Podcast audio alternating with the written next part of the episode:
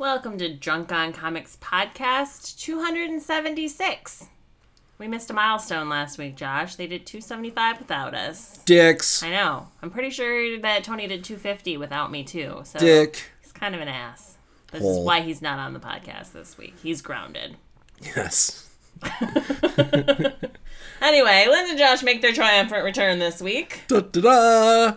Uh, we get deep into some comics. Deep. Super deep. Yeah. So uh, we reviewed Spy Seal number one and Dark Knight's Metal number one, and I do want to say fucking spoilers Yes. because we go hard into Dark Knight's Metal number one, and if you do not want to know what the entire book is all about, read it before you listen to this podcast because you will find out what it, the whole thing is all about. yep. Yep. And it's really good. It is super good. Talked about a little bit of news. Mark Yeah, not much. Mark Millar. Mylar. World Yep. and Netflix. John Leguizamo showed up for a minute. Uh, Shazam, you know, all the good stuff. So, sit back, relax, grab a drink, or not, whatever, and check out Drunken on Comics podcast 276, Mylar World. Dun, dun, dun. Feel like it needs some sort of backdrop of music. Do do do do do dun, Mylar World. You are aware that we actually have music for the podcast. Yes.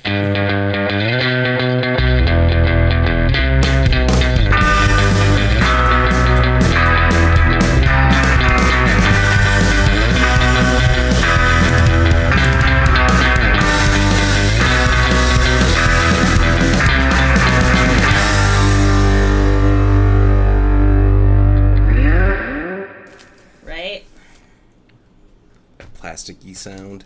Yeah. Oh, it doesn't do it anymore. You rip off the adhesive. I didn't think so.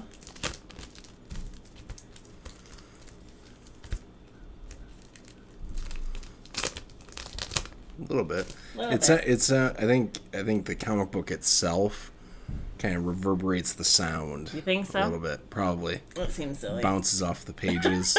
it's science. It's not science. It's science. it's not science at all. It's not science at all. Not at all. No.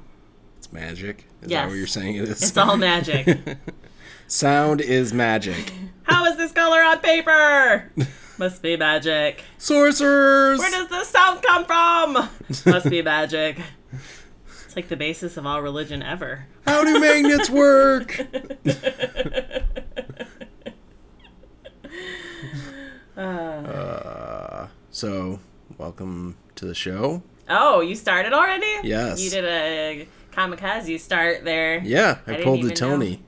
See, normally I was confused because normally we start shows by making fun of Tony. So without Yeah. him being here to know that the show has started, By pulling a Tony, I should specify. I didn't incorrectly pronounce somebody's name. or any d- random word Yeah, in the or human any- yeah. language. I didn't hobble together a, a sentence using glue and matchsticks like he does. He MacGyvers sentences He is a word. He is his wordsmith skills are MacGyver level. Yes. he puts things together that you wouldn't ever imagine them working together. Yeah. And they don't. Mm-hmm. and they, yeah, MacGyver would have been better. Yeah. Yeah. MacGruber, maybe. MacGruber. Oh my God, he's the MacGruber of speaking. Uh, he deserves all of this. He You- does. They so Josh and I took a very lovely vacation last week Yes. to Lake Huron and left Tony to his own devices for the podcast. So he got Matt and young Neil, uh, Derek, to to come do the podcast with him because apparently they hate me and so they won't do it unless I'm not there right. dicks. uh, they got super like He-Man woman hating at the beginning. Yeah. Yeah. What did they say again? They I said that Derek was the new, like I had transformed into Derek Oh. because being a man was like what everybody wanted to be. That's not true at all. No. So if I did transform into Derek, I'm back now because being a dude sucks, Yeah.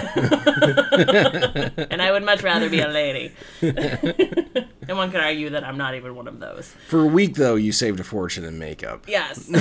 I don't know, man. I don't want to make any judgments about what goes on at Derek- Young Neil's House without me. Derek does seem like he probably uses a lot of foundation.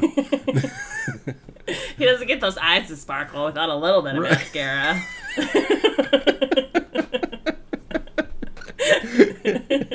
he is a pretty man. He is. Uh, So anyway, so Tony took this weekend off doing I have no idea what. drinking. Probably in a That's what Tony does. dead somewhere. Yeah. I don't know why he can't record while doing it. I right?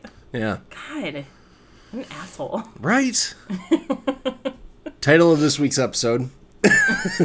Tony, what, What an, an asshole. asshole. Anyway, moving away from that subject because Yes. who cares? right. Uh, let's do off the shelf. Sounds good. So we actually have a couple books this week. I read both of them. Josh read one of them. I did. So we'll co talk about the second one Okay. Uh, last because my first one you didn't read, so I'll go through it very quickly. Right. Cool. So the first one I picked up uh, was Spy Seal number one. So I'm guessing just I'm I'm gonna judge a book by the cover, although it's just the title actually. I'm guessing this is a book about a trained circus seal who performs espionage. Um, kind of no, Kind of no. but kind of yes. okay. Okay, so this is written and drawn by Richard Tommaso. So just to get the formalities out of the way there, um, Spy Seal takes place in an anthropomorphic version of Earth. So it wouldn't be a trained circus seal because he's a seal person. Ah. They're, they live in one of those societies where animals are the people. yes. Animals are people! And Soylent Green is animals. so it's hamburger. um, so yes. So, but he is he does, uh, as the title dictates, end up becoming a spy. When the book starts, he is not a spy. There are events that happen within the book that in which he becomes what do you call it? Uh, recruited. Recruited? Okay. Yes, to be an MI5 because this takes place in England. oh. So you have to read it in a British accent. I've tried doing that with characters and it never No? I can never keep it up. Where like I think in an accent, I just can't do it. Sometimes you have to though to like this book. He doesn't write in like a heavy like uh, British slang or anything, so you don't have to read it in a British accent if you do not want to or have the skills to, like Josh. Yes. Um, uh, you can, and it would probably add to it a little bit um, if you feel like it. I just whatever. I feel like I just internally start making fun of my own internal accent. like that sounds. Do you have a terrible British accent?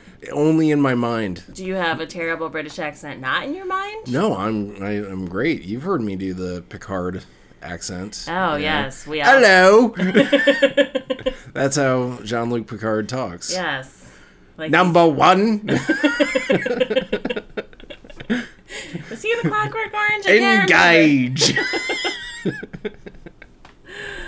So, um, this the art style of this book, and if anybody's read any Richard Tommaso before, and I apologize if I am mispronouncing his last name, but it's T O M M A S O. So I'm gonna go with Tommaso. That seems it sounds good. yeah. Ri- Rich Tommaso. I'm a little jealous. It sounds like name. a very delicious like sauce for pasta. Yes, it it's a rich Tommaso sauce.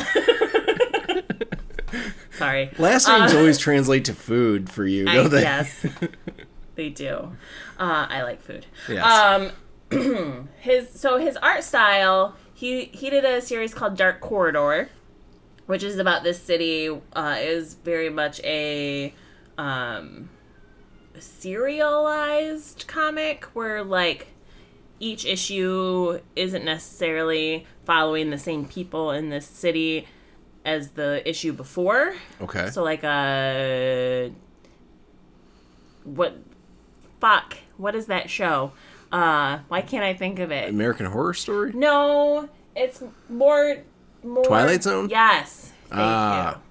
Thank you. I like how you pulled that just out of nowhere. I was thinking of eps- like shows where literally each episode is like a standalone thing. Yes. So okay, So the Twilight Zone. yeah, Yeah. yeah, kind of like that, but more like mo- the genre would have been like mobsters, Okay. like Sin City meets Yeah. the Twilight Zone Sure. type of thing. Um, and his art style in that was totally different than his next book that he did, which was She Wolf, which was a horror comic about this girl in high school who gets bitten by a werewolf, Mm. and then which is completely different in art style compared to Spy Seal. So he's very like he doesn't necessarily stick with one art style, which I think is cool because he does them all very well, Yeah. and so you just never know what you're gonna get from him. And he also writes just the weirdest stuff, and it's crazy cool. Um, this is in the art style of like Tintin from like so like French comics from like the 1950s, like Yeah. mid-century, uh, like that art style. This is what he was going for in this book. Hundred percent. Just looking at it, you could totally tell that that's the art style that he's going for. It actually, which is interesting. It's kind of similar. The uh, have you ever read those books by? I think the artist just goes by Jason. I think that's it. He did like American Were or uh, American Werewolf in France or something like that. It was um, one where you like went back in time to try and kill Hitler, and it was all anthropomorphic, um, like dogs and stuff. So there's this. There are these books. I think he also did one called Maus, which was about Oh. German. Maus is takes on the be- Holocaust. I might be wrong I about that. if that was. I might be wrong about that being Jason, but um, I really love his style anyway. Um, I've read a few of his books and I really like it. And this, it looks similar. Um, so you can. Maus was I done think- by Art Spiegelman. Oh, okay. I'm wrong about that one. You definitely are wrong about that one. Um, but Oh, anyway, the art style so changes in the. well, the and- the la- so there is there is the spy seal story, and then the Mm-hmm. very last couple pages is a completely different story. Actually, if you flip one page more over, you can see that it's called Ninja Fukara Fukaro Fukuro Fukuro Yeah. Fukuro. backup feature by Yes. Joey Weiser. Yes, which is about a ninja owl, which is pretty cool too. That's awesome. Also an anthropomorphic, more of like a a style that you would see. Um, it kind of reminds me of actually of like Dexter, mm-hmm. Dexter's Laboratory. Oh, Not I the see. serial killer yeah, show, Dexter. Say. Dexter's Laboratory. what does this owl do with his victims? it's a whole different story. Um, anyway, Spy Seal What Rich came to this like apparently this was a character he drew when he was like 13 used to eat. I mean, I don't know about your 13 year old years and your your preteens, early it, My 13 year old years were just one year. Well, okay. your preteen years, your early teen years, like if you were had any sort of inclination towards art at all, you were, were always creating your own characters. Right? I was not. I no. was constantly drawing Superman. or or Spider Man. I, I actually tried to draw a lot back then, like, and But I just not ne- your I- own stuff. I never got good at it, but I Marvel was really great at putting out like how to draw oh, superhero Oh, yes, stuff, and so I always got a bunch of cultivating the that young minds for the Yeah, for the future. you got to imagine there's they have so many artists that started with the same things like I probably played around with when I was a kid. I'm sure. But so I ended up doing all these superheroes that already existed. That was not, what I not your own creative content. Not really. No. No. well, this I was was an, an imaginative child, I, I, guess. I had I had a, a superhero that was called Rubber Band Man. oh yeah. and it was literally a rubber band with a with a face and arms and legs and a cape. I feel like that's just drawing a circle. No, it was I, Okay, I made with a it, cape I made and- it yeah. thick and you know twisted and so Mm-hmm. Anyway. as a young child. Yes. Um, so this was a character that he started drawing when he was a kid and got bored with what he was doing or needed a break from what he was doing. I believe it was last year sometime, and tweeted a bunch of his pictures of Spy Seal, which was the character he had worked on when he was a kid, and everybody like lost their shit over it. Okay. They all loved it. Twitter blew up. So Image was like, hmm, maybe we should this guy to draw this book for us. mm-hmm. And they did. Um, so, I, to for me, it feels like it takes place in like the 60s or 70s, Okay. in like a mod sort of time in when everybody was in art. It makes it like probably James Bondish. Yeah. Like Exactly. exactly. Because Yeah. like it starts with him and his artist friend sitting in a loft talking, and they end up going Mm-hmm. to an art gallery where these artists that are performing a, a dance, interpretive style dance, end up like trying to shoot somebody in the audience who happens to be a member of parliament, and then Mm. it turns to he ends up chasing after him, and it you know like spy stories unravel. but it was definitely um, that period of time in the book. And what's cool about that is I feel like we're currently in a similar period of time, like right now. So even though this takes place in the past in a completely fictional universe where animals can talk and be spies, um, we like we currently exist at a very similar time. So even though it's dated, it's still current, okay. if that makes sense. Yeah. Because I mean, how often do we talk about how there's art galleries everywhere and Oh yeah. and that's what people we know do is they go to things at art galleries and watch shows and stuff like that. It's just completely the same thing we do now. So again, it feels current without it being in, set in current times and the fact that they're also um, Animals. Animals. Yeah. So, but like, if you this art show that they're going to intrigued me a lot because it's like they have a bunch of different animals with the skeletons showing through, Yeah. which we had at our art museum, not our art museum, the public museum. Yeah. We had like a whole Bodies exposed yes, or something like and that. it totally I reminded doubt it me was of called that. that. No, I think it was, Was called it? that. It yeah. sounds really. It does sound like sexual. a porn show or something. Yeah. Bodies exposed. But anyway, um, so you got Spy Seal and his friend who is a bird of some sort. So you're out already. Like you're Yes. never gonna read this No, book because no. Josh hates birds a whole lot. You guys. And I'm afraid that they're going to come to life yes. in the comic book and then jump out and attack me. Probably. Or I fly mean, out. Yeah. I mean, they are alive in this comic. Yeah. Right. They're anthropomorphic. Right. Would you be more terrified of? An- we're getting completely off the rails here. Would you be more terrified of a anthropomorphic bird or an actual bird? I doubt I would be as terrified of an anthrop- anthropomorphic I just bird. want us to say that word so many times. Yeah, because we're just gonna keep fucking it up worse and worse as it goes on. Um, I'd, it'd probably be a talking bird. yeah, that, no, that that I would be less afraid of because they would probably have the civility to not Mm. Just start your head. fl- flying around my head. Yeah, fluttering about. So so the seal, he has a name. Um, I don't recall what it is off the top of my head. I'll get to it at some point. Uh, meets this buxom bunny Mm. uh, who has a Russian accent in it. So Is that just in your head? uh, Were you just deciding sh- she's gonna be Russian? Like, no, how do you know she she's is? Russian because Oh, she talks about being like a. You find out later she's a spy Okay. And from Russia. Ah. So that's how you know. Ah. But it's funny because like he sees this this bunny at the art gallery and he's eye humping her pretty hard, and the friend he's there with is getting all pissed off, and she walks away, and he's, he's like, "Really, a buxom bunny rabbit? You have to be kidding me!" And I don't know how many times I've said that.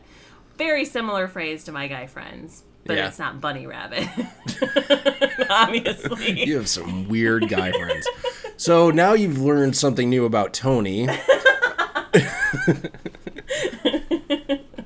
Uh, no, no, no. Anyway, very. I mean, it's it's a very common setup for a spy genre. You know, Mm-hmm. you, you, he gets recruited because something happens and he helps save the day and there's a damsel in distress and all the usual tropes that go along with spies except they're all animals and it's drawn very well and you the characters are interesting enough that you want to keep reading it going forward. Right. as opposed to it being people because if it were just human people if you were focused on being realistic with it it would probably be boring because it's a story you've seen over and over and over again. Mm-hmm. B- but because it takes place in this anthropomorphic world then it's more interesting and the characters are more interesting and you can do all kinds of weird stuff with the art and which just makes it more interesting to read so Cool.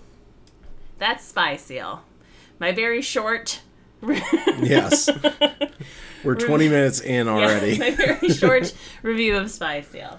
We did get off topic a little bit, but who the fuck cares? Yeah. Uh, so next up, this week, I read a Batman book. Yes. It's not even. Is it? It's a. This is this is like a Justice League I. I feel like, except it's called Dark Knights Metal, yes. and- Much anticipated. but it's book. Dark Knights with an N, so it's not the Dark Knight. It's literal. Is it? I didn't Dark even notice Knights that. Oh yeah. Metal. It's not with a K. very much anticipated. They've been building this up for a while. They did the two setups for it last month and the month before. Um, I did not read those. No. So I went into this Nor book did I. blind. But I don't think that that necessarily hurt the understanding of the book. There was a couple references they made in this book that a couple referred editors editors yeah, notes. where I was like, well, that's nice. If I do want to go look it up, I know where to go.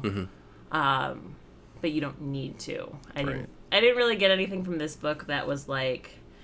Some of it you need deeper knowledge. There is some stuff in here where if you have never read a DC book before in your life, you should not start here. No.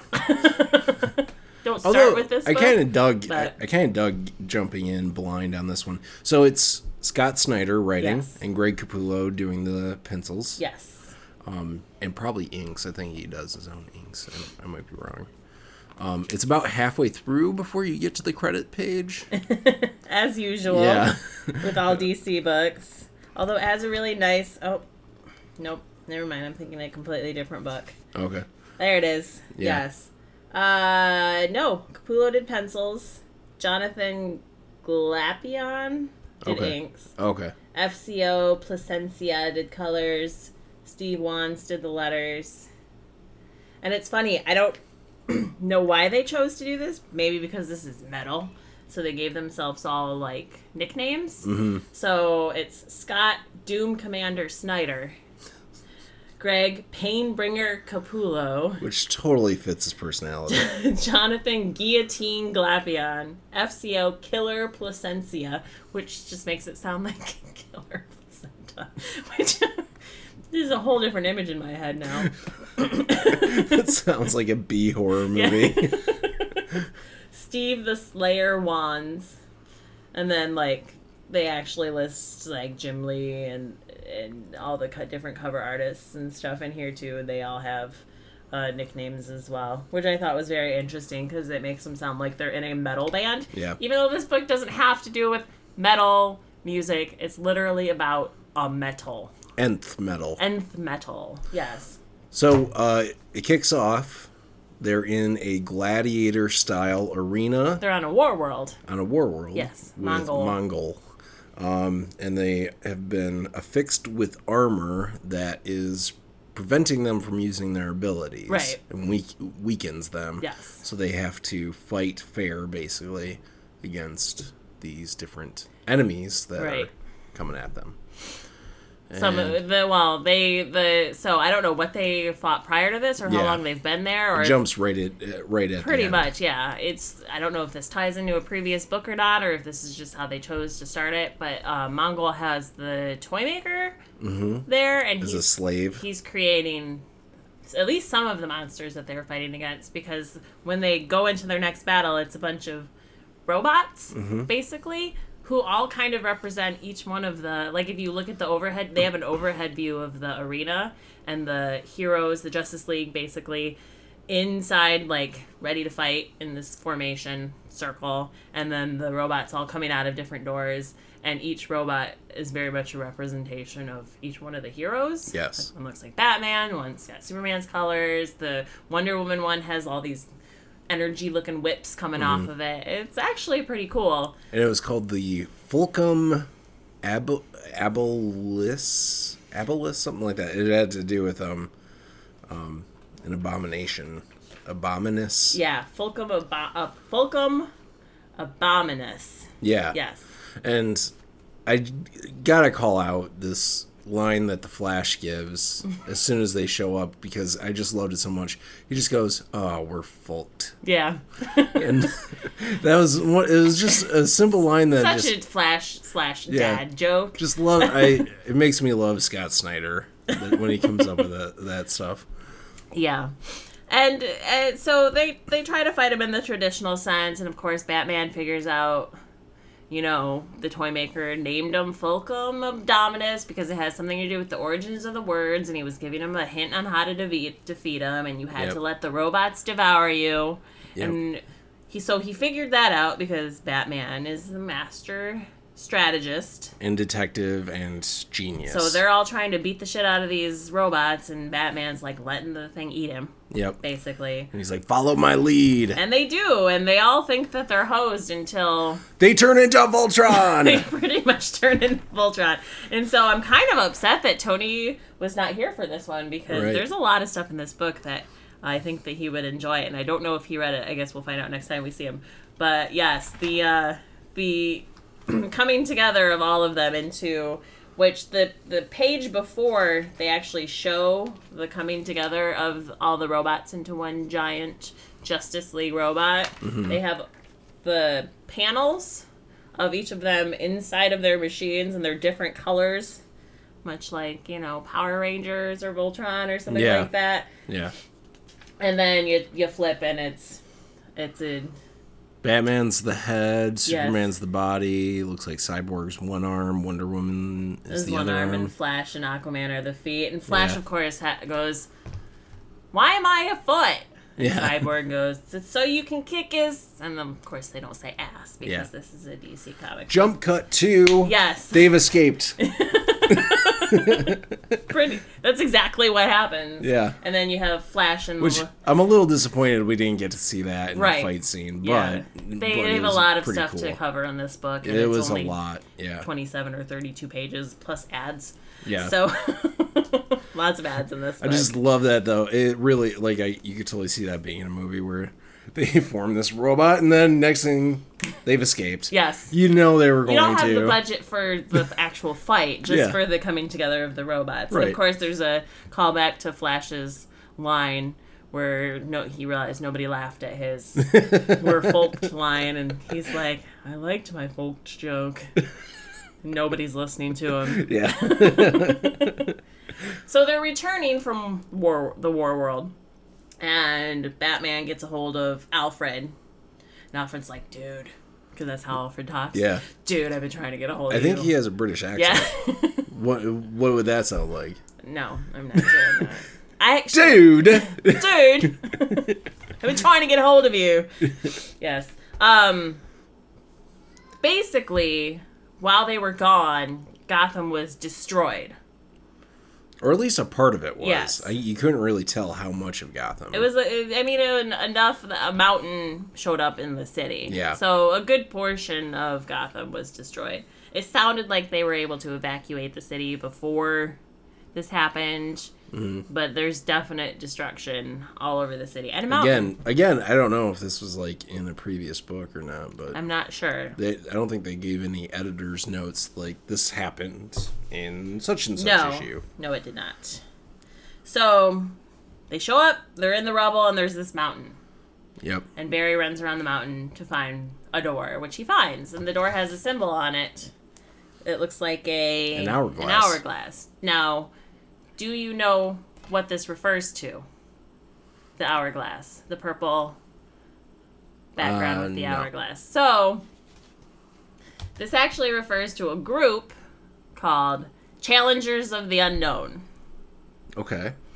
which you, if you don't know about the Challengers of the unknown or that it refers to this, you kind of find it later when you get introduced to another character. Um, but the sim- this symbol is for the challenges of the unknown. It was a group that was created way back in the day. Literally, it was, these people got in a plane crash. They decided they all survived, so they wanted to do something with their life. So they become began going on these adventures, trying to save the world from different things, supernatural stuff, common thieves. They were the challengers of the unknown. That's the group. They had Okay. a mountain as their base. A hollowed out mountain was their was their base. So I'm assuming this is their base. Just popped up in the middle of Gotham somehow. So that's a little reference for that. Okay. There you go. You learned something new today. You go in and I mean it is a it's a base. Like it is a hollowed out mountain. They get inside and it is a base and there's a pod in the middle with five people in it. Mm-hmm. Presumably are the challengers of the unknown and a deactivated red tornado is in there as well. Oh, Which is an android. he is an android, yes.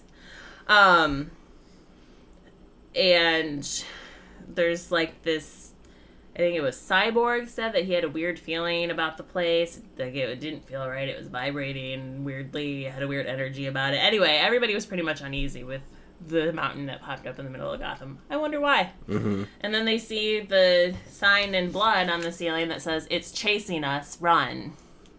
Which adds intrigue, of course. Because what, what's chasing you? Why did you bring a whole mountain into Gotham? Something must be super scary. Right. Um, Traveling by mountain isn't very fast. No, I Why can't imagine it would be.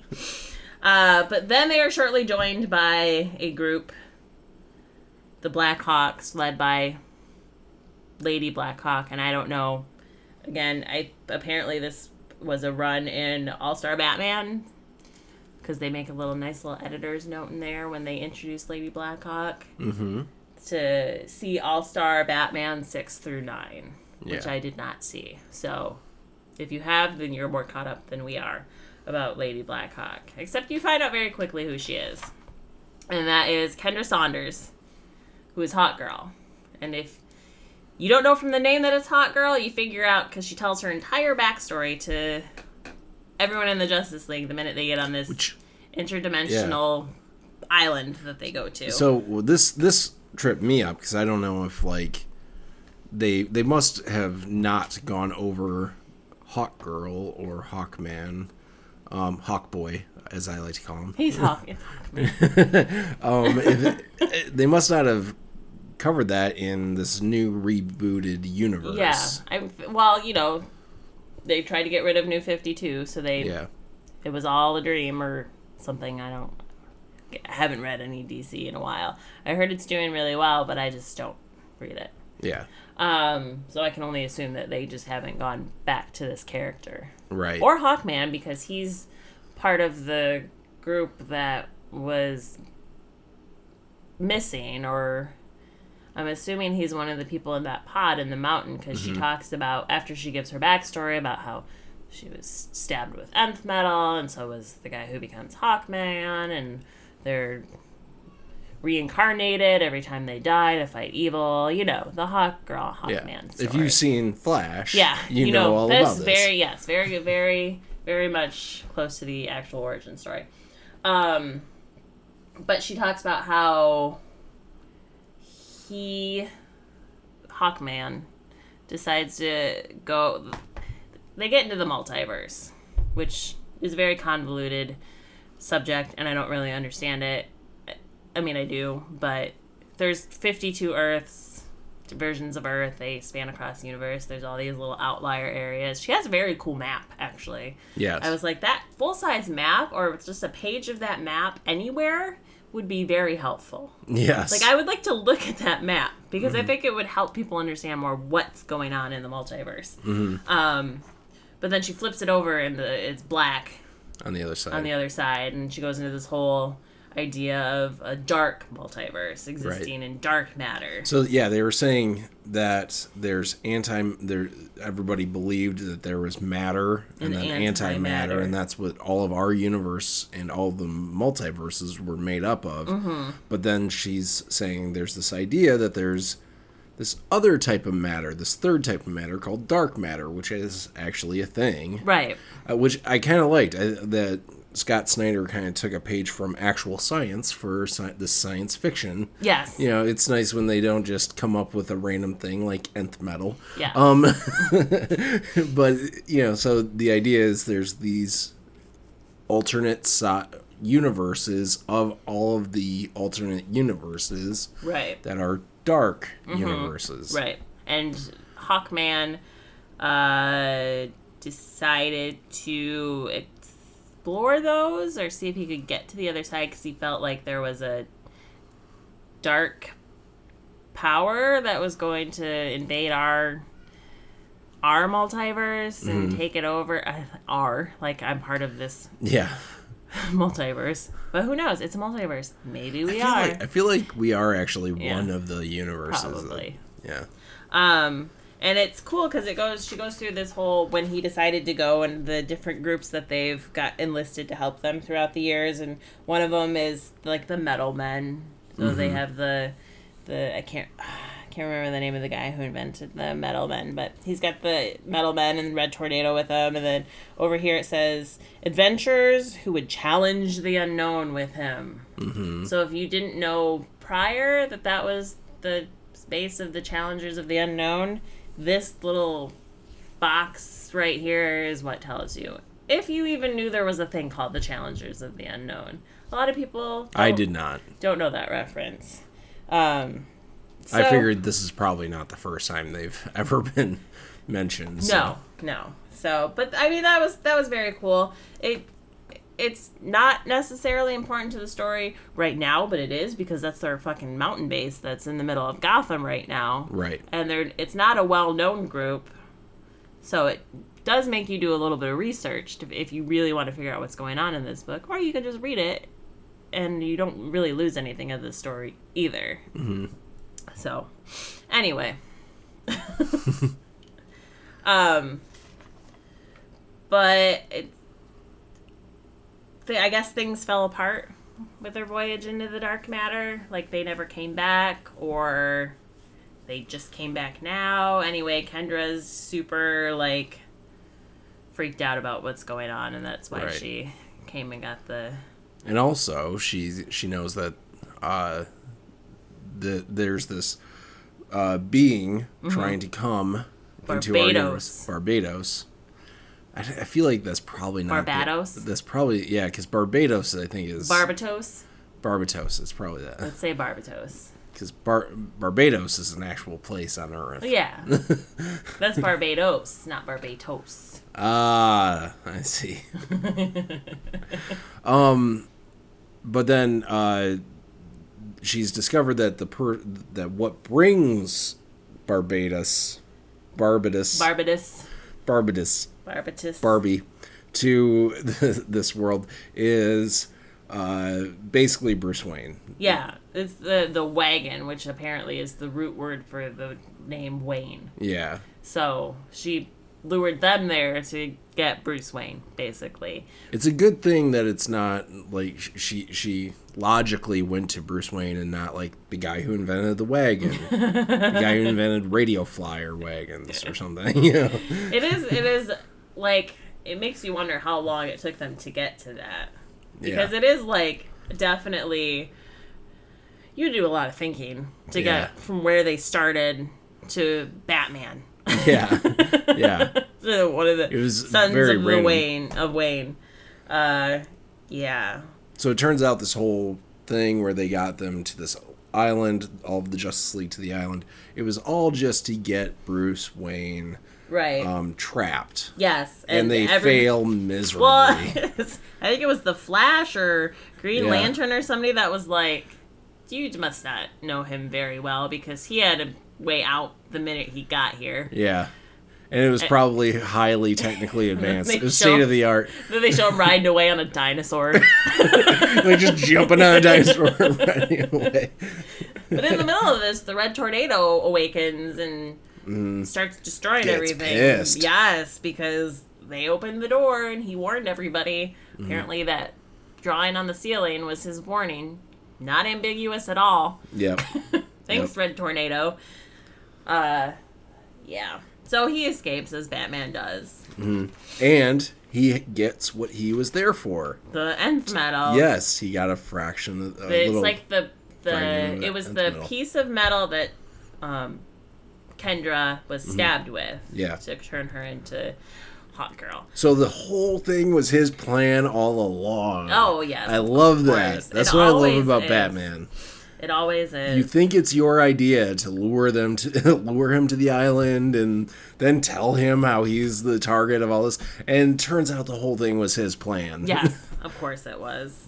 Um, it does have this splash page where it's got. I know that's Doctor Fate. yep. I don't know who the bottom two I think, isn't that are. Steel? Is that Steel? And then who's the little like egg? I have no Is that idea. Wonder Man or? Uh, oh, um, it's Plastic Man. He's in the egg. That's right. Okay. I don't know. I just remember Tony talking about this, Yeah. and I don't. I don't remember. Do plastic people lay eggs? Well, Plastic Man. Plastic Man is stretchy. Yeah. Um, he's in the egg. He didn't lay the egg. Oh. Why that doesn't explain anything. I don't know either. okay. Uh, but it's also got this like kind of like how silly putty is stored. yes, Okay. probably. Actually, um, I would say that that's probably very correct. That's how he sleeps. I'm going to assume that that's what it is. Yeah. Um, but there, I think Doctor Fate must be having this vision of Mm-hmm. the the dark world coming over, and you can see it's very ominous looking. They look like monsters, and all headed by a evil Batman looking character there. Mm-hmm. You see the little Triton there, so you know that's an Aquaman. So I've seen um I follow Scott Snyder on Twitter and he's posted several things about the Batman who laughs. Oh, the bat who laughs. The bat who laughs. Yeah. Yeah. Or the Batman who laughs. I think Something like that. Yeah. Um and I don't know if I, I got the impression this was going to be tied into metal.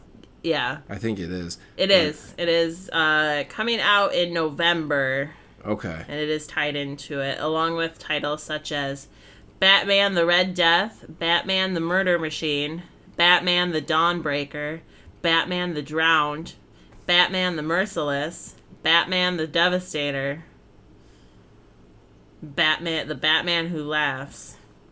Yeah. He's got all the coolest titles. The rest of them that are, are tied in are like Teen Titans number 12. That's a horrible title. Nightwing number 29. so, of So- course, DC gives you a whole list of the tie in titles. That's actually really nice. It is yeah. nice. I like it when they do this. I feel like most um, events try to do this Mm-hmm. so that you can keep up with all the books. If they don't, it's stupid because It's it makes sense like cuz then you can order them if you Right. if you have a comic book shop where you get most of your comics by asking for them in advance. Exactly. Um, so Batman be back at Wayne Manor, looking at the nth metal. Starts here. Well, I think Alfred hears it first, like a vibration. Yeah, a hum. Yeah, and it ends up being a like a bat symbol burned into the floor, Yeah. where he could just lift it up, and then there was the And there's all this exposition happening. Yeah. Like you, you're reading this text. You don't really know what it's for, but it's Right. like a Old-timey looking. hand- yeah, handwritten text mm-hmm. talking about how I had left this for you. And if you find for it, then I fear for my favorite family or something like that. Yeah. Or my most trusted family. And, right, and it was from Carter Hall, who is Yep. Hawkman. So and it's the journal Mm-hmm. that he had written all about. that Kendra was actually Yeah. looking for. Yeah. Yep. And it was in Batman's house the whole time. It's always the last place you look. Right? Um, and then, so the end of this, the last page of this, very intriguing. Because I did not know they were going to tie this into it. But I'm excited because it's Dream from Sandman. Yeah. Dream the, and it's the new version. Dream of He the- looks cool. He well, yeah. So the old Dream Morpheus was very like Robert Plant looking. Yeah. yeah. kind of like a mix between Robert Plant and Neil Gaiman. I feel like he modeled him a little bit after himself. Yeah. And this new version of Dream with the white hair and the white clothes is like a reincarnation after Morpheus dies, reincarnated into a child who ends up becoming this newer version of Dream with the white hair and stuff. So, um, I don't know how he's gonna play in, and I know that you know those Sandman characters are DC canon, and they show up in books from time to time, not usually very frequently. So, they show up, it makes me wonder what's gonna happen. Yeah. You know? It definitely made me want to keep reading this arc. Yeah, for sure. You know, I I if you're at all interested in in a good Batman story or a good Justice League story, definitely pick this up. Yeah, I agree. And you don't. I don't like I said. I don't read a lot of DC. Yeah. You used to read a lot of the Scott Snyder and Greg Capullo Batman, but Yeah. that was that was in New Fifty Two era, That was yeah, once they kicked off New 52, I got into it. right? And then it's been a while since you read anything. Mm-hmm. And last time Besides I read Besides like books. anything DC, yes. dick. Uh, and last time I read anything DC was 52, like the actual Mm-hmm. series 52 that came after Identity Crisis and Infinite Crisis. Um, so it's been a very long time since I read anything. So I like where this is going. I completely agree that DC's winning the book battle right now between them and Marvel. Yeah. And if you pick it up, I mean, I think it's going to be an intriguing story and it's totally metal. It is totally metal. This cover is fucking awesome. It is. It's thick and it's got like the the font, the metal font. With the texture. Yeah. Yeah. Um although uh my favorite cover by far this week and for this series in particular was the Andy Kubert alternate cover. Yeah. So it's Batman on a dinosaur. Now it's not the dinosaur he rides in this book. It's like a Tyrannosaurus Rex. Mm, But it's Batman just totally full on riding a dinosaur. Yeah. It's the best cover. so there's that too. Okay. This fills into What what do we call that segment with the uh best on tap. best on tap? Yes. The Andy Kubert I've uh only, been variant. do- I've only been doing this podcast for over a year. Has it been over a year now? I think so. I feel like it probably has. Nobody's paid attention to it, so to there's a baby somewhere crying. It's not ours. no, we don't have a baby locked up in a, in a closet anywhere. Just edit that out. anyway, um, Uh, so okay, news yeah, this week.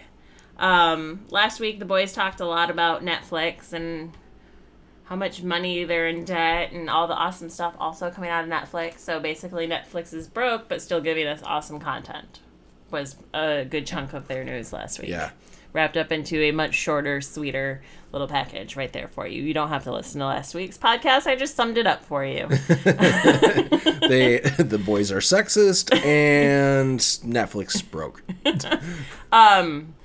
What they did not talk about, which would have been perfectly relevant, uh, was that Netflix just purchased uh, Miller World. Millar World? Mylar World. Mylar, Mark Miller? Millar. Mike Mylar, Mike Miller.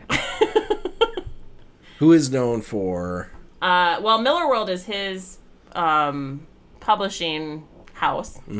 Uh, biggest known for Kick Ass. yes, The Kingsman, and Wanted, which have all spawned very successful movies.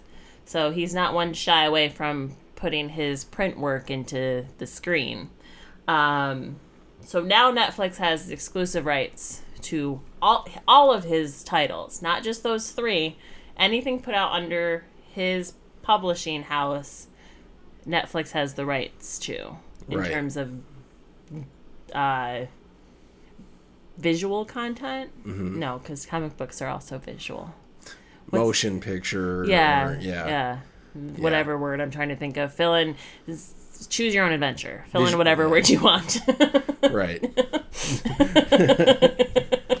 um, Which, I mean, amazing for It- him. wouldn't it be cool if they did a kick ass series? Mm, yes. Maybe. Maybe. I mean, yes. I'm just afraid of how they would do it. Who they, who would they focus on?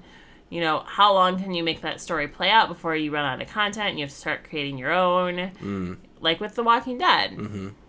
I mean, you know, They did a pretty good job with that. they do do a Although they've never really run out of content. Well, and the they've comics. created some of their own. Yeah. Game of Thrones, obviously, they ran out of book content, so they started creating their own, Mm-hmm. which is fine, perfectly within their right to do so because they own that property in that form. Yeah, we're not suing them or anything. Just like Netflix would for for this stuff, but I don't. I mean, we the Kick-Ass movie, I liked. I even liked Nicolas Cage. Ugh. in it. I know, and he was completely not even close to his comic book counterpart at all. I just his over the topness. death, his death scene, I thought uh, was magnificent. it- It, was so over the top, ridiculous. Magnificent. Really? yes, it was just so over the top. Which the character he created for that character in that movie it totally fit. It totally I fit. I I like that movie despite him. I think I think his character in the comic book is boring. I don't- really? Yeah, I didn't think so. he's like I think he's I think he's a little bit more boring in the comic book than he was. In I mean, it's interesting that he's a nerdy dad in this, and Mm-hmm. Not a cop. Yeah, Yeah. and he's teaching his daughter all this survival stuff. Granted, I just thought he seemed so much more badass in the in the Comic comics, and and he's Big Daddy, and he was not big at all. no, that's fair. That's fair. know. Anyway, point being, this is not a review would of Kick Ass. but I would love to see like okay. So for those who liked his performance, I would love to see like a series or something like that right. where they did it more closer to the comics. You know, Yeah. anyway, That's, shenanigans. that's fair. but so they didn't announce how much they purchased his the rights to his work for, although it is estimated that it is between fifty to a hundred million dollars for this. So they're broke. Hmm. Which is like what twenty some thousand subscribers a month. yeah it's i mean c- the thing that keeps going through my head is like how famous is mark miller now like he literally just made 50 to 100 million dollars off his comic book properties and there's like a, just a handful of comic book creators that can like pulling that kind of money Plus, he has all the money from the movies that they right made already. yeah and just being awesome with making awesome comic books Yeah. So, uh, I guess it is achievable, kids. You just have to work at it really hard for 30 years. Yeah. you just need determination, and you too can be a hundred millionaire. Yes. so, that's the only Netflix news that I have this week. Just I just wanted to add that to the news of last week. Um, There wasn't really much else. there wasn't there was a Marvel Runaways has a new TV series coming out on Hulu. I believe it's Hulu. Runaways, brief reminder, we talked about this a couple weeks ago. A bunch of kids who have supervillains for parents decide that they don't want to be supervillains, so they all run away from home and create a superhero team. Very cool concept. Um, coming out with a new comic book now, which totally makes sense. Show starting, perfect time to relaunch the comic book. Yes. Um, not the original team that was on it. Uh, this is being written by uh, Rainbow Rowell, which is a great name, Rainbow. um, so, you know, there's that to look forward to. Um, Cloak and Dagger, another television show coming out based on a comic book. I feel like that's all we have anymore is comic book based television and movies. It's Um, the biggest news. Yeah. yeah. So they um they've cast the so the show is not based on the original Cloak and Dagger. It's based on the rebooted version of Cloak and Dagger. They've actually um, cast characters based on the original. So, Father Francis Delgado and Detective Bridget O'Reilly from the very first Cloak and Dagger are going to be in this show, which I thought was cool. They're adding some throwback stuff from the very first uh, comic book in there. And yeah, that's all. that's really I don't I didn't do a deep dive into the internet news this week. I know we were on vacation. I know. Shazam is not going to have Black Adam in it, which makes me very disappointed. The movie. No. Wasn't that supposed to be The Rock? Yeah.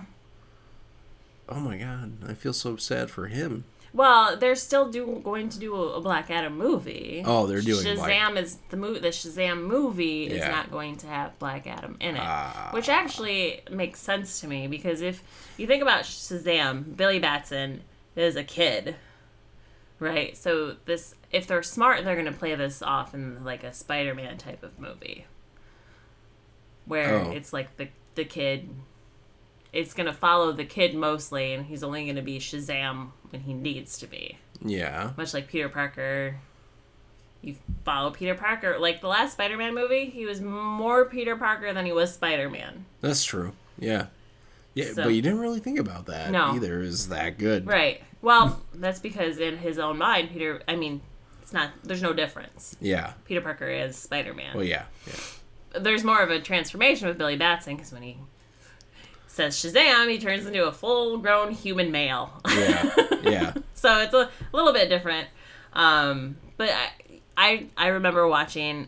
It must have been Justice League Unlimited or one of those animated shows where they did a Shazam uh, episode, and it was so well done because every time Shazam, because you didn't know from the beginning that Shazam was a kid. You know, because they introduced him as Shazam, so he just was like this superhero dude Yeah. who rivaled Superman, really. Um, but he had like this fanboy sensibility to him. So like he would be fighting, and then Superman would show up, and he would lose his shit. Like, oh my god, it's Superman! I can't believe I'm fighting with Superman. Like, very much like you would not expect a Full grown full adult. grown adult superhero to Yeah.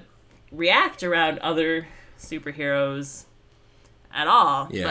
But Kind of like Spider Man and Yes, Iron Man. Exactly. Yeah. Exactly. So if they're smart, they'll and introducing Black Adam would just complicate things because Mm-hmm. he is such a dark force in that world. Very interesting character. Very tormented soul. Mm-hmm. One of my favorite DC villains by far.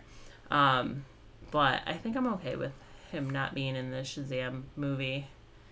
I mean, they'll tie it together eventually. yeah. They're from the same family. Right. Yeah. So, uh, last thing I thought was kind of cool, just to show that anybody can make a comic book now. John Leguizamo has a comic book coming out later this year. The Pest, the comic book. yeah, that would be. I would read that. Yeah. So he's um. My guess is is this is going to be a lot. So Alyssa Milano, uh, had a comic book come out where she didn't. She was more like the. She came up with the overall idea and like mm. got the art team together. Vaguely remember It's this. the book Hacktivist. yes. Um, so I'm, the, from what I've read, this is going to be a lot like that, where he, John Leguizamo, is like the idea behind Yeah. it, but he's John Leguizamo. I don't know whether he can write or draw. Right. Like a, in a, I'm sure he can write and draw. I'm sure he can. I'm sure. I'm sure he can at least write. I Yeah. mean, he's he's a comedian Right. and stuff like that. He's written whether um, lot of stuff. writing a comic book is a completely different beast. yeah. Um, so he has an art team behind it who is made up of uh, all Hispanic artists and writers. oh, cool. Um, because this is very much going to be based in his heritage, Mm-hmm. uh, which is cool because there are a lot of um, artists and writers from Mexico and South America, Mm-hmm. um, Cuba uh, that get some work, but it's not.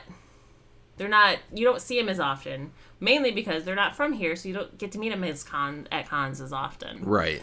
and you know, A lot of artists work remotely Yes, nowadays. Exactly. So, um, but this is called, and I'm gonna fuck this up because I am the whitest white girl you will ever meet, and do not know how to speak any sort of Spanish or whatever at all. Yeah. So, this is called La Borinqueña. La Borinqueña. La Bor- Borinqueña. Borinqueña. Borinqueña. B O R I Q U E N A, but the N has the Enya. yes. It's an Enya. Is that what they call it? If I remember correctly from my high school Spanish, yeah, it's an Enya. Which was like a hundred years ago. yeah. Considering yesterday was my birthday, it's now been a hundred years since I was in high school. Um. So anyway, I, I just thought that was really cool, and I like that um, comic books have gotten to the point where people you would have never thought would have gotten into that industry are totally getting into that industry now. Like not not even just at the movie television level, like actually producing comic book content. Who'd have thought Melissa Milano would have been behind a comic book? No, Ever. I, I did not. So that's it for news this week. I do have booze in a book. You do? Yeah, actually, it was one of my former books, Spy Seal. Oh, okay.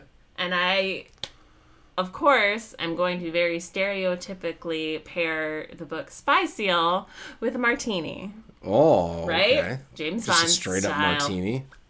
Shaken, not stirred. Okay. Which is actually weaker.